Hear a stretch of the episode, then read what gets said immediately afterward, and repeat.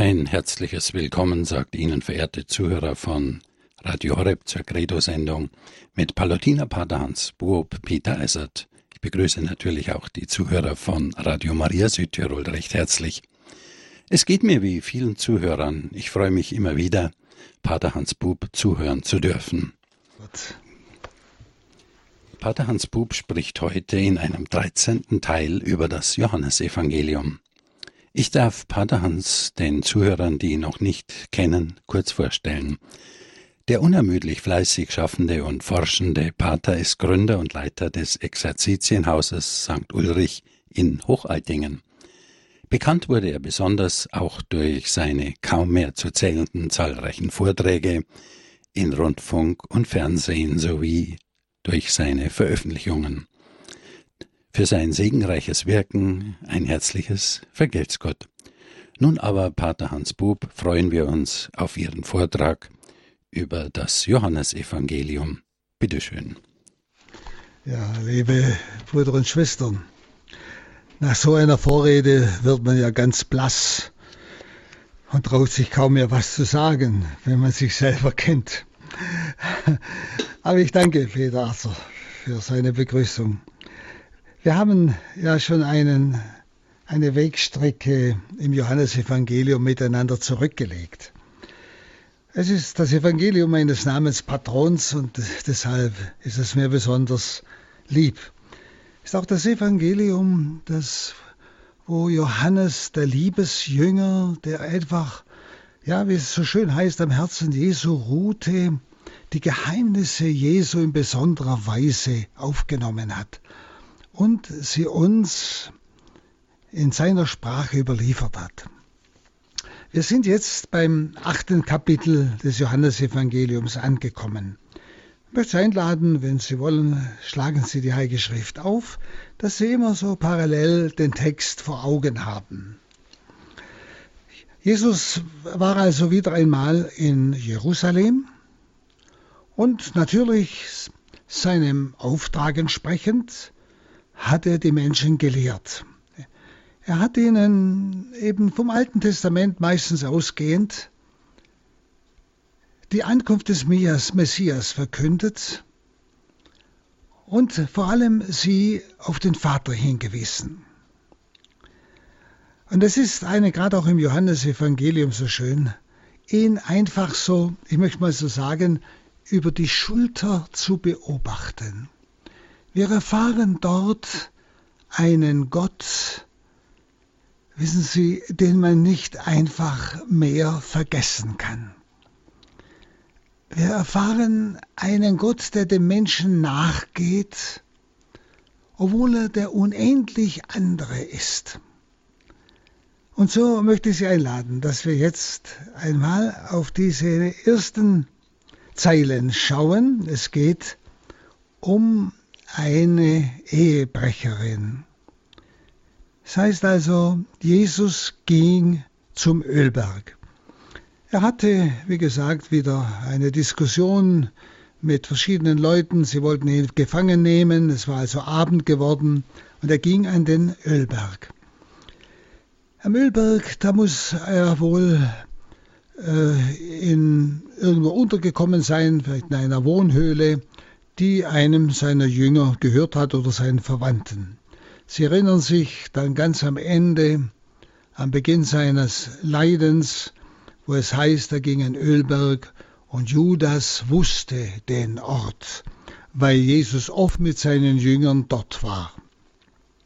Jesus blieb also nicht in der Stadt Jerusalem, eben aus der Gefahr heraus, dass sie ihn dann festnehmen könnten in der Stadt, sondern er ging aus der Stadt hinaus, entweder an den Ölberg oder nach Bethanien, einfach über den Ölberg rüber auf die andere Seite, da war Bethanien. Also geht an den Ölberg, um, ja, möchte zu sagen, sich vor seinen Feinden zu verbergen. Also hier schon ein wichtiges Wort. Ich muss mich meinen Feinden nicht ausliefern, sondern erst dann, wenn meine Stunde gekommen ist so können wir das auch auf uns hin ganz klar sehen. Und das erleben Sie auch bei Paulus. Er ist immer wieder dann auch ausgewichen, wenn sie ihn verfolgt haben. Aber eines Tages hat er sich nicht mehr zurückhalten lassen und ging nach Jerusalem, wo er dann gefangen genommen wurde, das dann letztendlich mit seinem Martertod in Rom äh, sich vollendete. Dann heißt es, am frühen Morgen begab er sich wieder in den Tempel, als nämlich die Tempelpforten geöffnet wurden. Und das unheimliche Wort, alles Volk kam zu ihm. Also nicht zu irgendwelchen anderen Lehrern, sondern zu ihm. Und er setzte sich und lehrte sie. Man überliest es leicht. Sie haben es, glaube ich, schon einige Male jetzt mitbekommen, was es heißt, wenn Jesus sich setzt. Das heißt, er nimmt dann seine Aufgabe als Lehrer in Anspruch. Denn in allen Synagogen war der sogenannte Stuhl des Mose. Darum sagt ja Jesus einmal, die Pharisäer, die Schriftgelehrten, wenn sie auf dem Stuhl des Mose sitzen, haben sie die Lehrautorität. Und Jesus sagt, was sie dort sagen, das tut. Aber richtet euch nicht nach ihrem Handeln. Sie reden zwar, aber handeln anders, meinte er. Also, er setzt sich, alles Volk kam zu ihm. Sie spüren, dieser Jesus, nicht nur damals, es ist der gleiche heute. Er hat allen etwas zu sagen. Die spüren, hier wird etwas gelehrt. Ich möchte mal sagen, dass etwas ausfüllt an Lehre, das in den Herzen der Menschen ist. Er trifft die Herzen. Er bringt eine Botschaft, die für den Menschen lebenswichtig ist. Und das ist bis heute. Denn schauen Sie, wie viele Menschen leben an Christus vorbei, kümmern sich nicht drum. Das heißt, um sein Wort, um das Wort Gottes, um das Evangelium. Sie leben so nach ihrem Geschmack und Gefühl und schauen sich die Menschen an.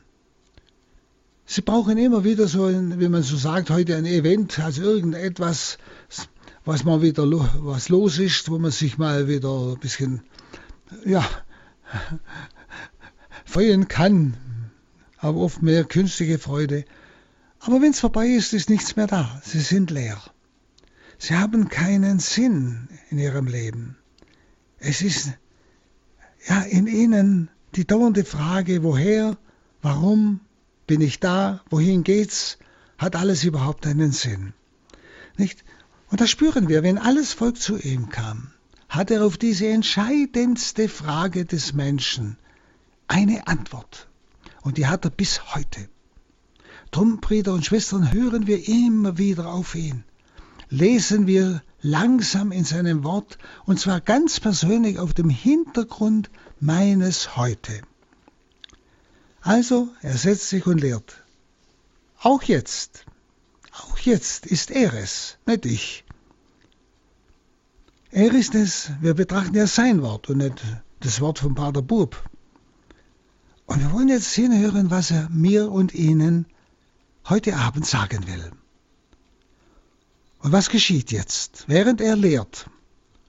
Sie müssen ja denken, alles Volk kam zu ihm, war also bei ihm, um ihn. Und jetzt kommen die Schriftgelehrten, die Pharisäer.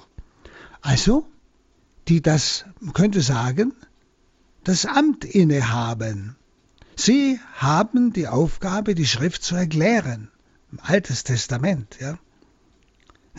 Und die kommen nun und bringen eine Frau, die beim Ehebruch ertappt worden ist. Und sie stellen sie in die Mitte. Sie müssen denken, das ganze Volk war um sie rum. Und dann haben sie sie da mitten in dieses, unter das Volk gestellt. Ja. Also, die Schriftgelehrten werden eigentlich, außer hier bei Johannes, nur hier, eigentlich sonst gar nicht erwähnt, nur hier. Weil es darum geht, es sind die, die die Schrift auslegen. Und die Schrift sagt, eine Ehebrecherin wird, muss gesteinigt werden nach der Lehre des Mose. Wir kommen noch drauf. Also deshalb werden hier die Schriftgelehrten genannt von Johannes. Sie haben das Recht ja, die Schrift anzuwenden. Aber dieser Fall hier mit der Ehebrecherin beschäftigt sie also von Amts wegen, kann man sagen. Sie müssen ja das Gesetz anwenden. Und Jesus kommt, kann man schon denken, in eine schwierige Situation. Er verkündet ja den Vater, den barmherzigen Vater. Er spricht ja immer vom Vater und er will sie alle zum Vater führen. Und jetzt soll er den Wortlaut des Gesetzes anwenden, nicht Barmherzigkeit, sondern Gerechtigkeit, also das Gesetz. Und es heißt dann, Vers 4 und 5, und sie sagten zu ihm, also die Schriftgelehrten und Pharisäer, Meister, diese Frau wurde beim Ehebruch auf frischer Tat ertappt. Mose hat uns im Gesetz vorgeschrieben, solche Frauen zu steinigen. Nun, was sagst du? Also sie nennen ihn Lehrer. Sicher ist es von Ihnen her gesehen ironisch, aber Jesus sieht sich als Lehrer, denn er sitzt ja und lehrt das Volk. Nicht? Also, Sie nennen ihn Lehrer. Sie legen ihm als Lehrer also diesen Fall zur Entscheidung vor. Vor allen Leuten, die müssen denken, alles Volk war um ihn. Die Absicht war natürlich eindeutig, nicht? Wie es dann auch im Vers 6 heißt. Sie wollten ihn auf die Probe stellen. Nicht? Jesus soll ja, in Verlegenheit gebracht werden. In Verlegenheit in dem Sinn, er verkündet Barmherzigkeit und dann ist er wieder streng nach dem Gesetz und lässt die Frau steinigen zum Beispiel. Ja. Also es heißt dann im 6, mit dieser Frage wollten sie ihn auf die Probe stellen, um einen Grund zu haben, ihn zu verklagen. Warum wollten sie ihn verklagen? Weil sie annahmen, dass er das Gesetz nicht hält, die Frau nicht steinigen lässt, sondern der die Sünden vergibt, wie er schon getan hat. Und dann handelt er ja gegen das Gesetz. Und dann kann man ihn konkret gemäß dem Gesetz verurteilen. Das war die Raffinesse. Was macht Jesus? Das ist, so eine wunderbare Stelle. Schauen Sie, es steht gar nichts da. Er redet mit der Frau nicht. Steht auch nicht da, dass er sich ange groß angeschaut hat, sondern es heißt nur, Jesus aber bückte sich und schrieb mit dem Finger auf die Erde. Also, diese Pharisäer, Schriftgelehrten, brauchten, wie gesagt, einen Grund, Jesus anzuklagen. Und Jesus gibt ihnen keine direkte Antwort damit sie ihn gleich packen können. Ja. Sondern er beugt sich. Er schreibt in den Sand. Er beugt sich vor der Frau. Er beugt sich unter die Frau. Erinnern Sie sich an unsere Betrachtung Jesus am Jakobsbrunnen, wo ebenfalls so eine äh, ja, darin gekommen ist. Er hat sich da auch dort unter die Frau gebeugt, indem er sie gebeten hat um einen Trunk Wasser. Der Bittende stellt sich unter den, den er bittet. Und so auch hier und hier direkt, auch äußerlich, körperlich wunderbar dargestellt. Ja. Er bückt sich und schreibt mit dem Finger auf die Erde. Nun, Sie verstehen, dass die Gelehrten immer wieder überlegt haben, was hat er denn da geschrieben? Und uns das jeden Fall auch interessieren. Es wird verschieden gedeutet. Manche meinen, er habe die Sünden der Ankläger, also der Schriftgelehrten und der Pharisäer, geschrieben, weil er ja nachher sagt, wer von euch ohne Sünde ist, der werfe den ersten Stein, ja. Oder aber manche verweisen was vielleicht sehr sinnvoll ist, auf den Propheten Jeremia, Kapitel 17, Vers 13. Da schreibt der Prophet und das, was die Propheten ja verschreiben und verkünden, erfüllt sich ja in Jesus Christus. Und da heißt es bei diesem Propheten Jeremia, in den Staub wird geschrieben, wer von dir weicht, denn sie verließen den Herrn. Also in den Staub wird geschrieben, Zukunft, ja. Wer ist das? Und das kann man jetzt hier auf Jesus anwenden, vom Propheten.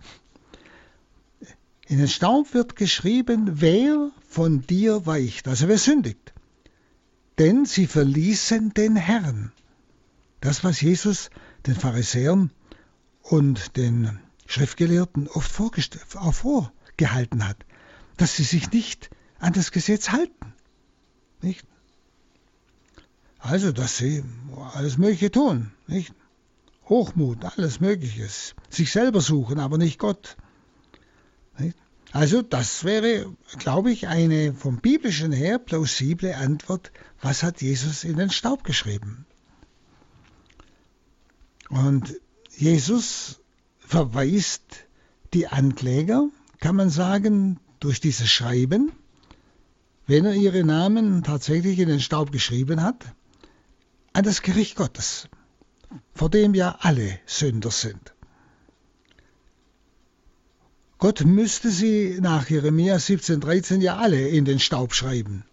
Auch uns, das ist doch klar. Ich denke, keiner von uns leugnet, dass er ein Sünder ist. Wir gehen ja beichten, da bekennen wir es ja. Und dieser Auslegung im Sinne des Prophet Jeremia entspricht eigentlich der nächste Vers, der Vers 7, wo es heißt, als sie hartnäckig weiterfragten, richtete er sich auf und sagte zu ihnen, Wer von euch ohne Sünde ist, werfe als erster einen Stein auf sie. Das wäre eigentlich so eine Art Bestätigung.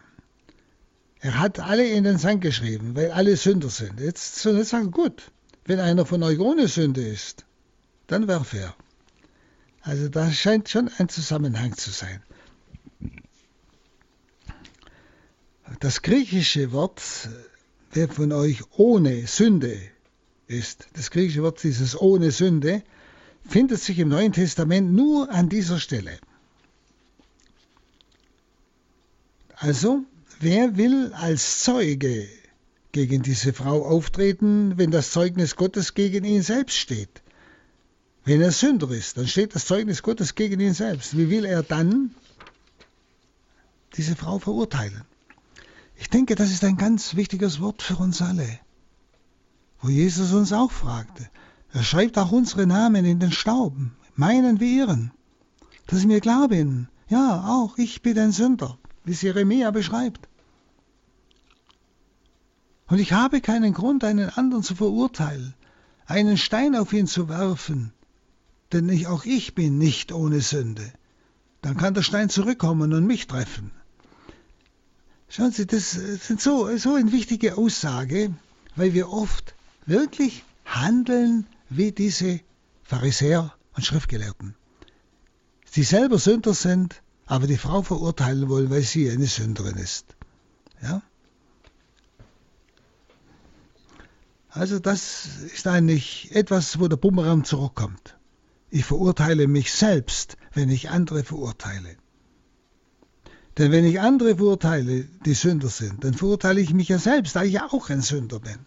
Das muss uns mal ganz tief ins Herz gehen. Ich glaube, dann werden wir zurückhaltender. Dann kommt der Vers 8. Und er bückte sich wieder und schrieb auf die Erde. Merken Sie, er hat immer noch nicht mit der Frau gesprochen. Er spricht immer nur mit den Anklägern.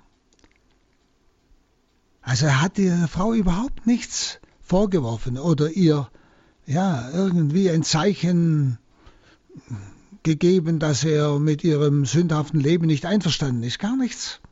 Er beugt sich wieder unter sie. Kann man ruhig so sehen. Nicht? Und er schreibt wieder auf die Erde.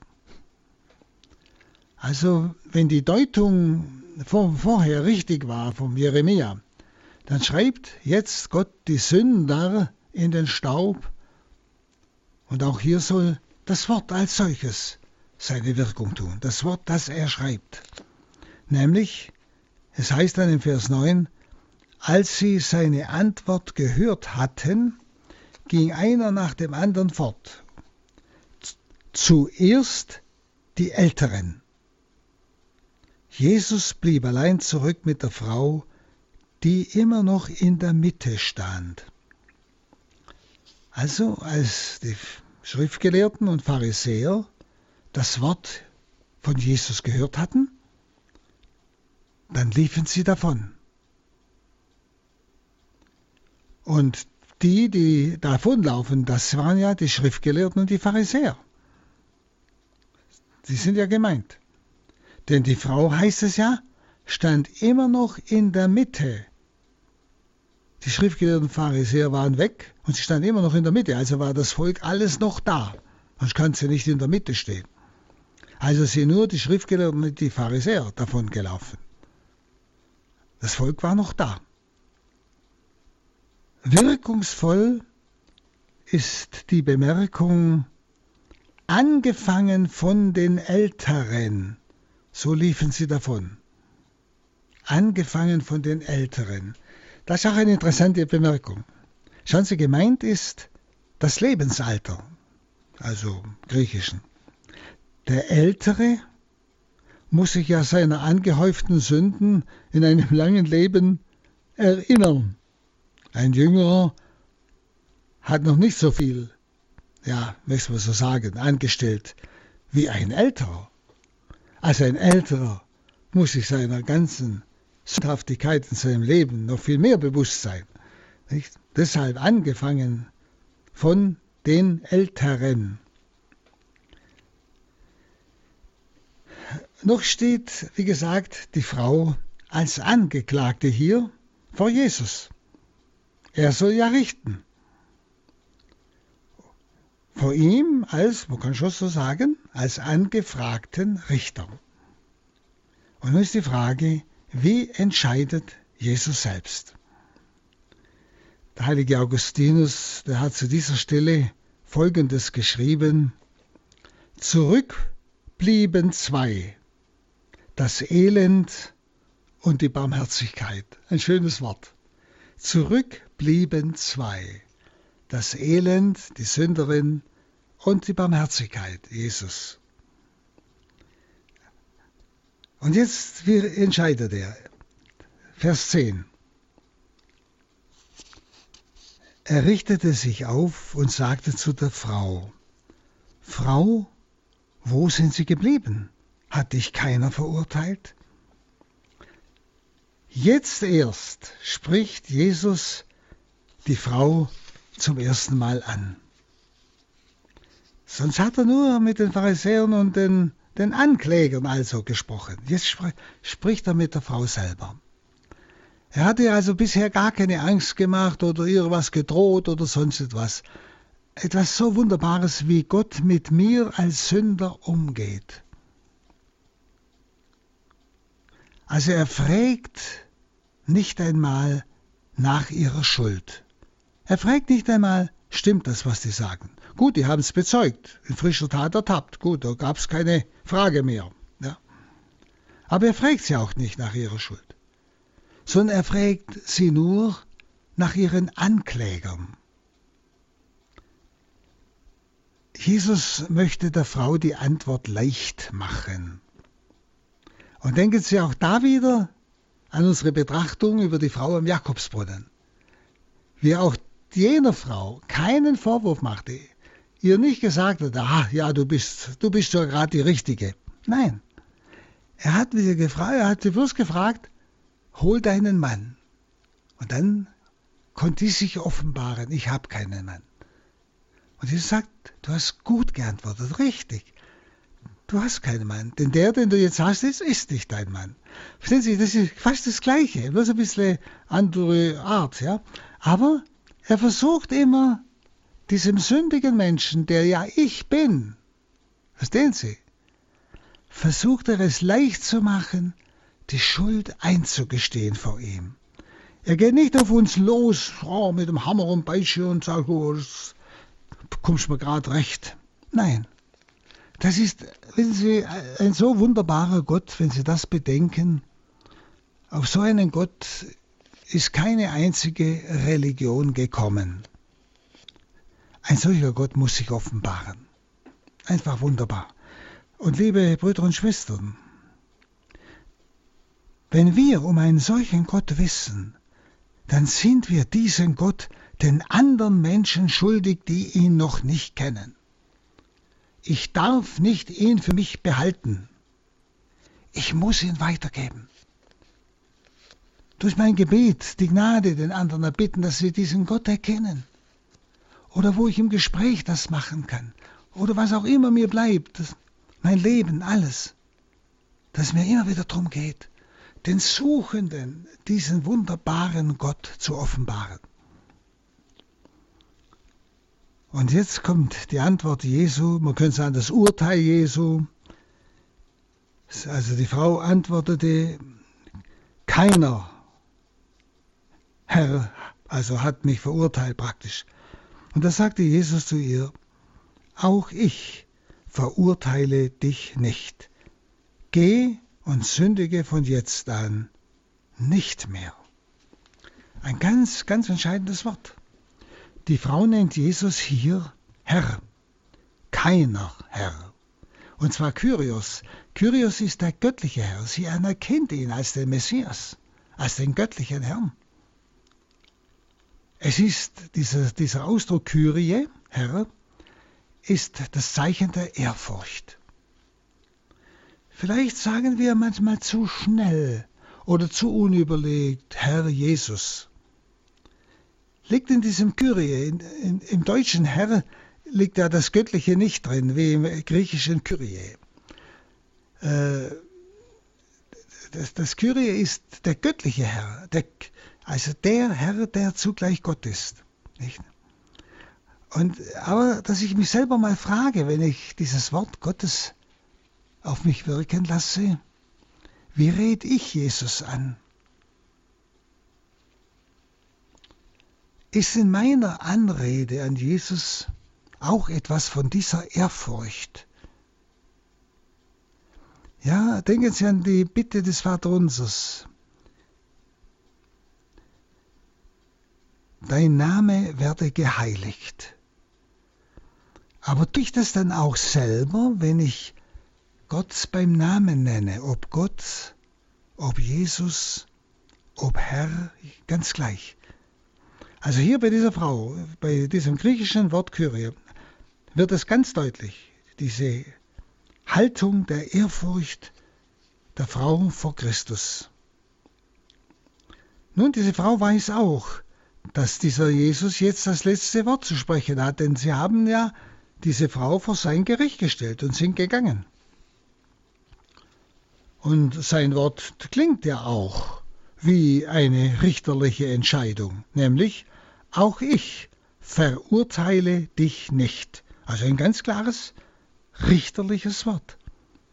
Also der Sinn des Freispruchs ist eigentlich das zweite Wort. Geh hin, von nun an sündige nicht mehr. Wenn Sie, das ist ein ganz entscheidendes Wort. Nicht nur wer hat das der Ehebrecherin vergeben und lässt sie jetzt im Ehebruch weiterleben, sondern sagt nein. Sündige von jetzt an nicht mehr. Nur so ist Barmherzigkeit Gottes möglich. Diese Stelle ist sehr eindeutig bei all den Diskussionen, die man heute hören kann. Die Barmherzigkeit wird dazu gewährt, künftig die Sünde zu meiden. Jesus nimmt sich der Sünder an. ich denke oft an so viele, ich glaube, man kann sagen, so viele, äh, die vielleicht Gott um Vergebung bitten im Bußsakrament oder so, aber überhaupt nicht den Willen haben, diese Sünde zu meiden. Sie beichten es, aber denken nicht daran, sie zu lassen. Diese Sünden sind nie vergeben. Eine Sünde ohne Reue, ohne Entscheidung kommt nicht mehr vor. Also dieser Wille kann eine Sünde nicht vergeben werden. Nicht? Und das ist die Bedingung. Auch ich verurteile dich nicht. Weißt du Sinn? Warum? Geh hin. Von nun an sündige nicht mehr. Ja? Dann kann Gott vergeben. Dann kann Barmherzigkeit siegen über die Sünde. Also Jesus nimmt sich wirklich der Sünder an, also unser. Er will nicht richten. Ich bin nicht gekommen, um die Welt zu richten, sondern zu retten, sagt er. Dazu bin ich gekommen. Schon das ist die Sehnsucht Gottes, uns zu retten, denn richten werden wir uns selbst. Wenn wir einmal Gott schauen im Augenblick des Todes und unser Leben ganz klar vor uns steht, ohne Täuschung, werden wir selber uns entscheiden, dass wir es bei Gott mit unserem Seelenzustand nicht aushalten und verurteilen uns selber. Gott will uns bei sich haben, selbst den größten Sünder, alle will er bei sich haben. Aber dieser Sünder hält es bei Gott nicht aus. Er verurteilt sich selber. Das ist das Problem.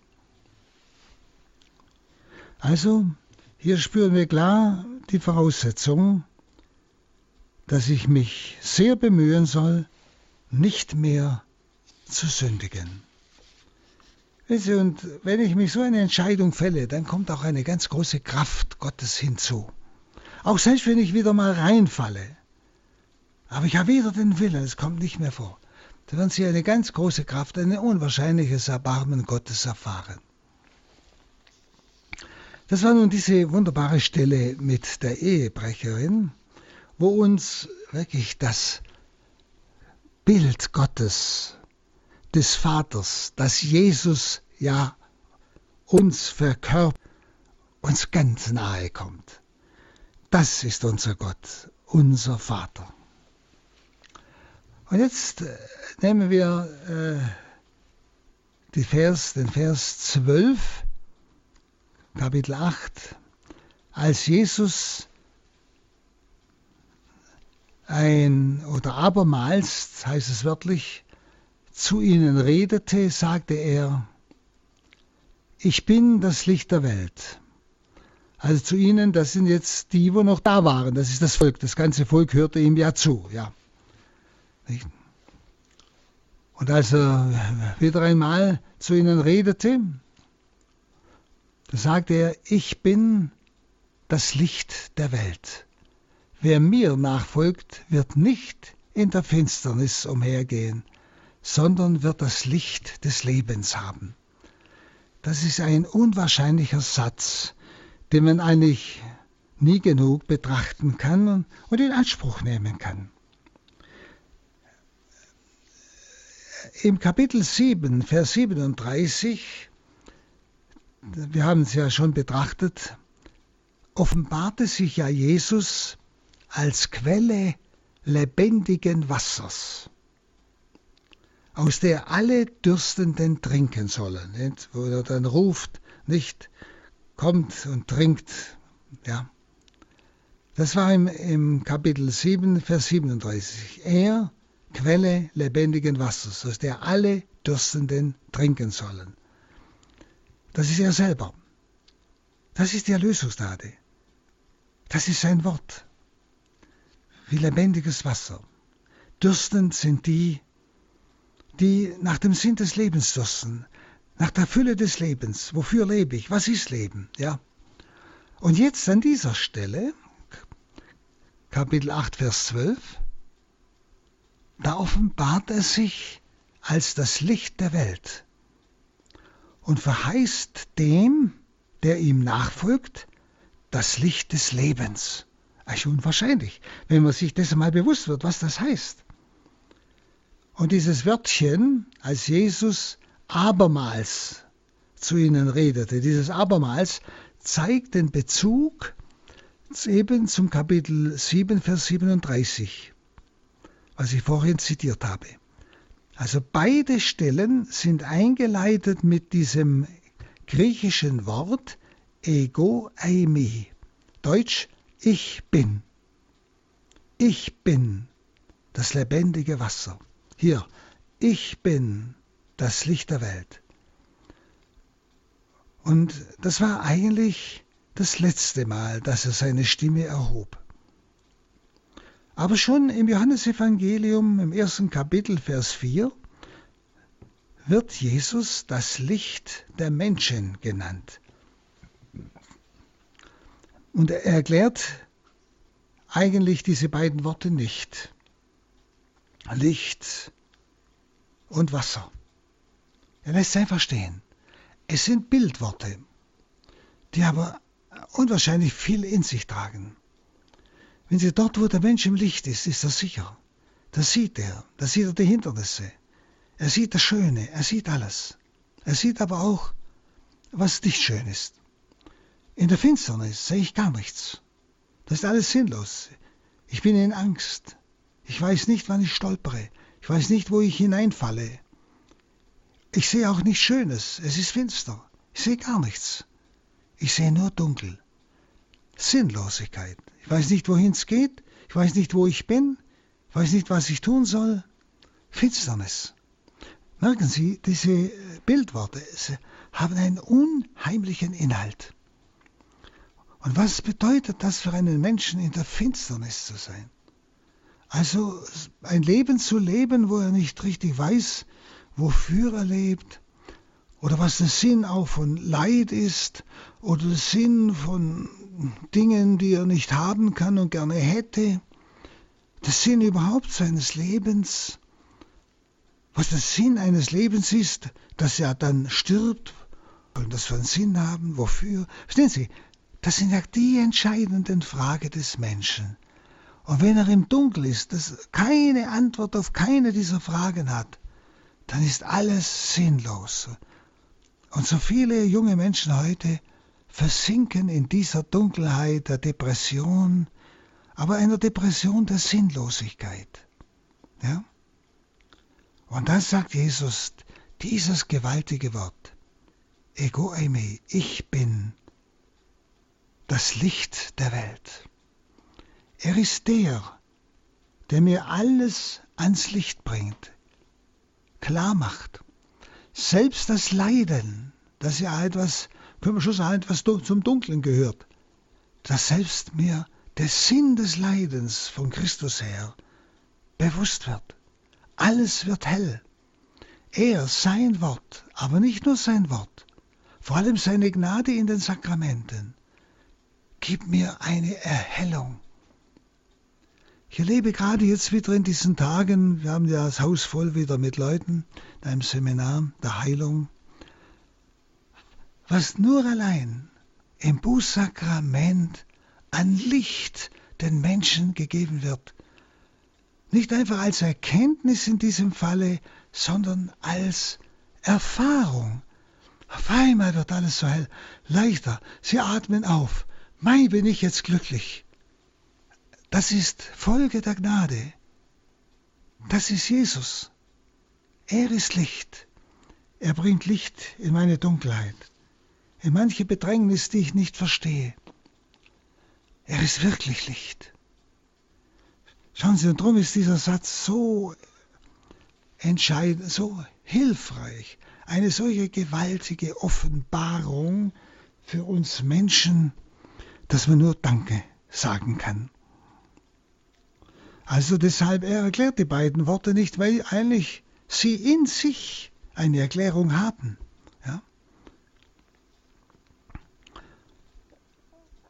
Er kann sagen, er ladet einfach schlicht nur die Hörer ein, nämlich uns jetzt, Kinder des Lichtes zu werden. Ja? Wir wir werden das Licht des Lebens haben, also Kinder des Lichtes werden, wie es an einer anderen Stelle sagt. Ja? Wer mir nachfolgt, seit wer sich auf Christus ganz einlässt, für wen Christus das Entscheidendste ist, wenn sie sich ganz ihm hingeben, im Sinn der Liebe, dann werde ich nicht in der Finsternis umhergehen, umhergehen, also ohne zu wissen, wo ich äh, kein Ziel kennen, keinen Weg kennen, nichts Schönes sehen, nichts, gar nichts. ich werde das Licht des Lebens haben. Im Vers 12,35, auf den wir dann später noch kommen, also sogar am Ende seines öffentlichen Auftretens, da sagt er noch einmal, macht euch auf den Weg, solange ihr das Licht habt, nämlich er, damit euch nicht die Finsternis überfalle. Überlegen Sie doch mal selber, wenn Sie Jesus aus Ihrem Leben streichen, also wenn Sie das Wort Gottes, die Heilige Schrift aus, dem, aus Ihrem Leben hinauswerfen, woher bekommen Sie noch eine Antwort auf all diese existenziellen Fragen Ihres Lebens? Sie warten wie es hier heißt, im Dunkel. Sie laufen im Dunkel herum, nicht suchen irgendwo einen Halt, absolut unsicher, sinnlos. Es gibt nichts Schönes in diesem Dunkel. Ich sehe nichts. Ja? Wir werden nicht in die Finsternis fallen. Die Finsternis hier meint selbstverständlich, wie ich schon sagte, die Situation des Menschen, der ohne das Licht der Heilsoffenbarung dahingeht, also ziellos dahin lebt und nicht weiß, wohin er geht. Das wird sehr deutlich, das sagt er ganz deutlich im Kapitel 12, Vers 35. Und das Futur, also die, das, die Zukunftsform, er wird äh, er wird haben Licht des ewigen Lebens, heißt es wörtlich. Er wird das Licht des Lebens haben. Diese Zukunftsform sagt, es ist ewiges Leben in alle Zukunft hinein. Also nicht nur vorübergehend.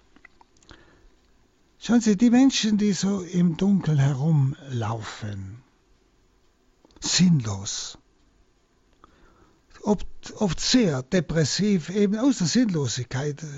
Sie haben keine Freude, die sie trägt. Sie suchen manchmal so eine Freude. Irgendwo ist wieder was los, da geht man hin. Sobald dieses Treffen vorbei ist, ist auch das, was sie als Licht gemeint haben, wieder erloschen. Es war kein Licht, es war nur eine Dranfunzel. Verstehen Sie, mehr nicht. Was wir im Leben geschwind so als Lichter anschalten, um ein bisschen glücklich zu sein, sind Randfunzeln, die ausgehen. Hier sagt Jesus etwas ganz Wichtiges, dieses, dieses Zukunftswort. Nicht? Er wird das Licht des Lebens haben, heißt, es geht um ein ewiges Leben in alle Zukunft hinein. Wer mir nachfolgt, dieses Nachfolgen ist gleichbedeutend natürlich mit Glauben, ist gleichbedeutend mit seine Botschaft annehmen, sich ihm ganz ausliefern und damit seinem Wort trauen. Nicht? Das heißt ihm nachfolgen. Und dann haben wir die Garantie eines ewigen Lichtes, das nie erlischt. Das ist doch eine wunderbare Verheißung. Und Sie werden immer wieder merken, auch wenn es einmal dunkel ist in ihrem Leben, wenn sie einfach Ja sagen, Jesus, ich sage Ja zu dir. Ich sage Ja zu deinem Willen, zu dem, was du jetzt in meinem Dunkel, vielleicht einem Leid, einer Unverstandensein, einem Misserfolg, einer Krankheit, ich sage ich sag Ja zu dem, was du jetzt in deinem lebenden Willen mit mir vorhast.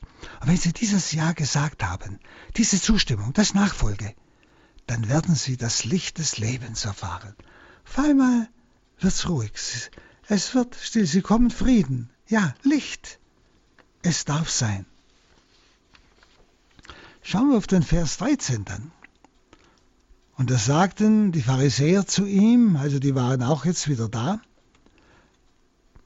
du legst über dich selbst Zeugnis ab. Dein Zeugnis ist nicht gültig. Also er hat ja Zeugnis über sich gesagt, indem er gesagt hat, ich bin das Licht der Welt. Und dann noch Ego-Eimi. Wissen Sie, Ego-Eimi heißt ja hebräisch Yahweh, das ist der Gottesname, den er für sich damit in Anspruch nimmt. Ja? Das ist natürlich ein starkes Stück für die Pharisäer.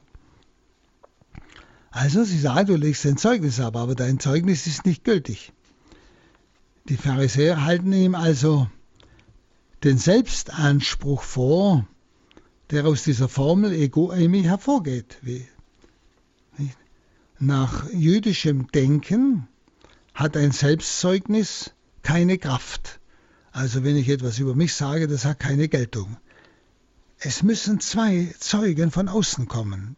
Diese zwei Zeugen haben Geltung. Nicht? Darum schickt da Jesus die Jünger immer zu zweit aus. Zwei Zeugen, die das Wort Gottes bezeugen. Ja. Dann der Vers 14. Jesus erwiderte ihnen, auch wenn ich über mich selbst Zeugnis ablege, ist mein Zeugnis gültig. Denn ich weiß, woher ich komme oder gekommen bin und wohin ich gehe. Ihr aber wisst nicht, woher ich komme und wohin ich gehe. Also Jesus weist den Vorwurf ab. Das heißt, er sagt, ihr macht euch zum Richter über mich, obwohl ihr kein Recht dazu habt. Warum haben sie kein Recht? Ihr wisst ja gar nicht, woher ich komme. Und ihr wisst auch nicht, wohin ich gehe. Nämlich er kommt vom Vater und geht zum Vater zurück. Aber Sie meinen, er kommt von Nazareth. Verstehen Sie, das ist der Unterschied. Er sagt, wenn Sie wüssten, dass er der Sohn Gottes ist, der vom Vater kommt, dann würden Sie sein Selbstzeugnis in diesem Fall annehmen und nicht nach ihrem, ihrer Gewohnheit urteilen. Nicht? Aber ihr wisst ja nicht, woher ich gekommen bin und ihr wisst nicht, wohin ich gehe. Und er sagt, dass sein Zeugnis wahr ist. Also er hat ein klares Wissen, sagt Jesus damit, er selber, weil er vom Vater kommt, weil er Gottes Sohn ist. Er hat ein klares Wissen, woher er kommt, nämlich von oben wie es an einer anderen Stelle sehr deutlich auch sagt. Und er bezeugt, was er gesehen und gehört hat. Das haben wir betrachtet im Kapitel 3, Vers 31 und folgende. Nicht? Er bezeugt, was er beim Vater gesehen und gehört hat. Also sein Zeugnis ist wahr. Und das kann kein anderer bezeugen, weil keiner beim Vater war, weil keiner der Sohn ist, Sohn Gottes. Ja. Aber für diese schriftgelehrten Pharisäer, für die Jesus ein Mensch war und zwar aus Nazareth, war das alles nicht verständlich. Wissen Sie, Brüder und Schwestern, wir tun uns leichter, weil wir jetzt im Bereich der Erlösung leben. Heiliger Geist uns besiegelt hat. Und er es ist, der in uns lehrt, der uns das wahrnehmen lässt, der uns das verstehen lässt, dass Jesus wirklich der Sohn Gottes ist und dass, ich sein, dass sein Zeugnis absolut wahr ist, wenn er Gott ist. Und er kann, braucht keine Zeugen von außen, denn niemand, niemand kann ihn ja bezeugen, weil ja niemand beim Vater war. Wer will denn bezeugen, dass Jesus beim Vater war, wenn keiner beim Vater ist? Verstehen Sie? Keiner kann Jesus bezeugen. Nur er kann sich selbst bezeugen. Hm? Und deshalb muss es ein Selbstzeugnis sein. Was natürlich diese Pharisäer und Schriftgelehrten, weil sie ihn ja nur als Mensch sahen, nicht akzeptiert haben, nicht verstehen konnten. Also die Nichtglaubenden, das waren in dem Fall die Pharisäer und die Schriftgelehrten im Blick auf die Worte Jesu. Nicht? Die Nichtglaubenden, die können es nicht verstehen. Die können es bis heute nicht verstehen.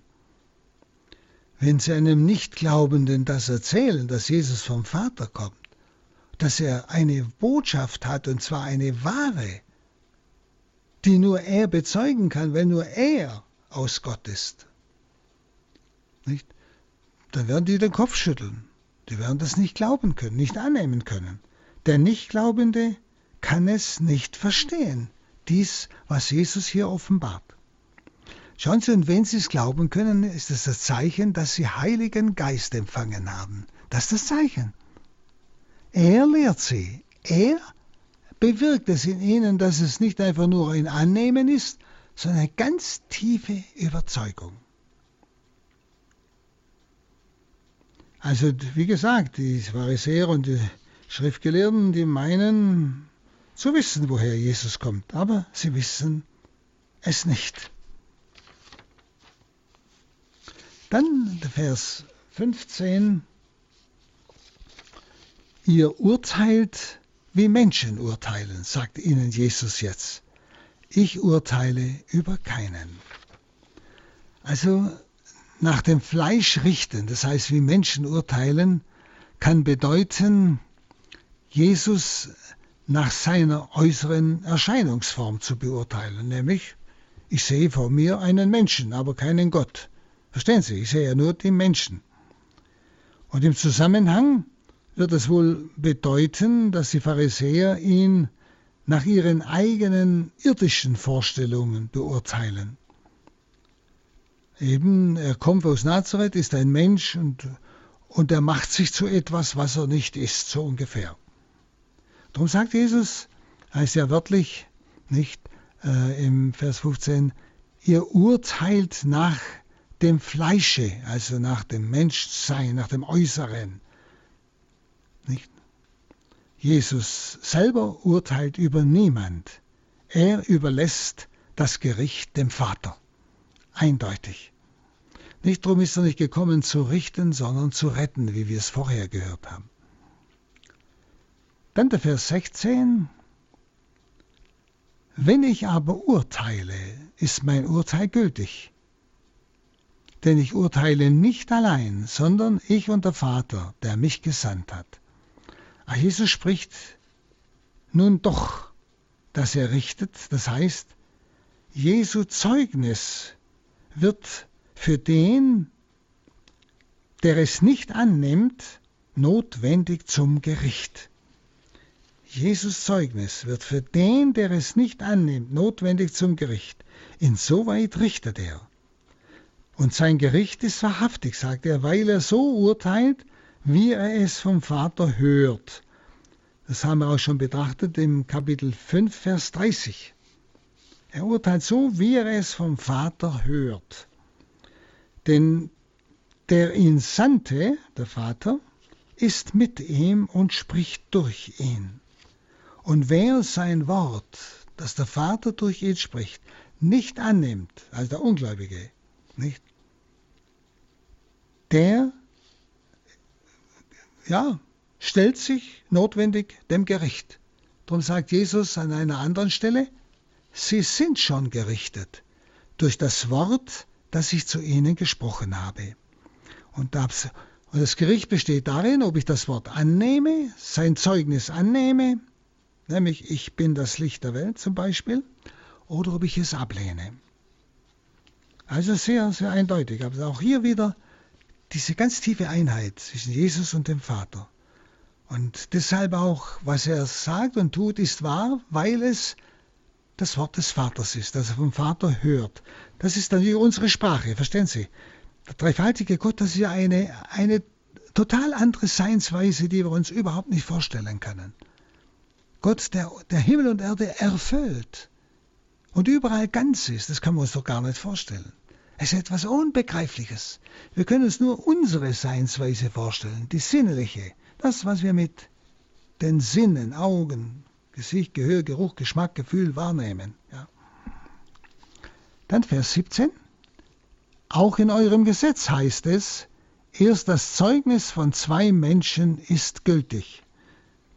Also nach jüdischem Denken gehören zur Gültigkeit eines Zeugnisses zwei oder drei Zeugen. Habe ich ja vorhin schon gesagt, nicht? Weshalb ja die Schriftgelehrten Jesus das Selbstzeugnis abgesprochen haben. Aber Jesus geht es selber darauf ein. Er lässt sich also auf dieses Rechtsdenken der Juden ein, indem er sich auf ihr Gesetz beruft. Nicht? Denn er und der Vater sind ja die Zeugen. Seit dem 18, ich bin es, der über mich Zeugnis ablegt, und auch der Vater, der mich gesandt hat, legt über mich Zeugnis ab. Also interessant, Jesus nimmt jetzt dieses jüdische Denken in Anspruch und sagt, ja, wir sind zu zweit, wir sind zwei Zeugen, ich und der Vater. Ja? Also er gibt sich selbst und den Vater als Zeugen an. Und in ihm spricht der Vater, den die anderen nicht sehen, wie er sagt. Würden sie ihn erkennen, würden sie auch den Vater erkennen. Wie es äh, in Vers 19 dann heißt, nicht? Und sie würden auch den zweiten Zeugen also erkennen, den Vater. Dann 19, da fragten sie ihn, wo ist dein Vater? Die denken natürlich wieder an Nazareth, verstehen Sie? Und Jesus antwortete, ihr kennt weder mich noch meinen Vater. Würdet ihr mich kennen, dann würdet ihr auch meinen Vater kennen. Also Jesus kommt ihnen auf diese Frage nicht entgegen. Wo ist dein Vater? So wie später dem Philippus.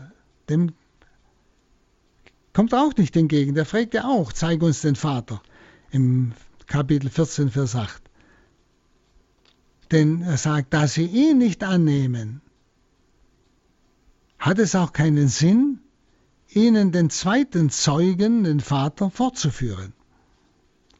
Denn wenn sie Jesus nicht annehmen als den Sohn Gottes, der vom Vater kommt, von oben und zu ihm zurückkehrt, und er allein eben das Zeugnis vom Vater bringen kann, weil kein anderer bei ihm war, nicht?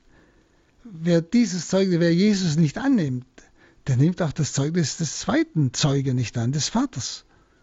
Er glaubt es nicht. Ich muss zuerst Jesus bekennen als den Sohn Gottes. Dann kann ich auch den Vater bekennen. Dann kann auch der Vater der zweite Zeuge sein. Also der Vorwurf, dass die Juden Gott nicht erkennen, der taucht schon früher auf. Der taucht schon auf im Kapitel äh, 7, das haben wir schon betrachtet, Vers 28. Ihr kennt ihn nicht, sagt Jesus ihnen ganz klar. Und dieses, dass sie die Juden Gott nicht erkennen, obwohl sie meinen, sie wissen alles über ihn, steigert sich am Ende, dass sie Gott nicht erkannt haben. Dann im Vers 55 wird das sehr deutlich. Sie haben ihn nicht erkannt. Sie haben weder den Sohn erkannt und deshalb auch nicht den Vater. Ja? Obwohl sie meinen, sie würden beide kennen, nämlich den Vater, die Yahweh aus der Bibel, und den Sohn als Menschen aus Nazareth. Sie meinen, sie zu kennen. Also, Jesus antwortet, ihr kennt weder mich noch meinen Vater. Würdet ihr mich kennen, dann würdet ihr auch meinen Vater kennen. Ich glaube, das verstehen wir jetzt. Wenn ich Jesus als Sohn Gottes nicht kenne, dann kann ich den Vater nicht kennen. Denn er ist der einzige Zeuge, der vom Vater kommt. Und er hat uns vom Vater gesprochen. Aber wenn ich Jesu Zeugnis nicht annehme, sein Wort nicht annehme, seine Offenbarung nicht annehme, dann kenne ich auch den Vater nicht. Das ist es doch. Dann 20. Diese Worte sagte er, als er im Tempel bei der Schatzkammer lehrte. Aber niemand nahm ihn fest, denn seine Stunde war noch nicht gekommen. Also seine Worte sind keine menschlichen Worte, sondern es sind Offenbarungsworte, nicht?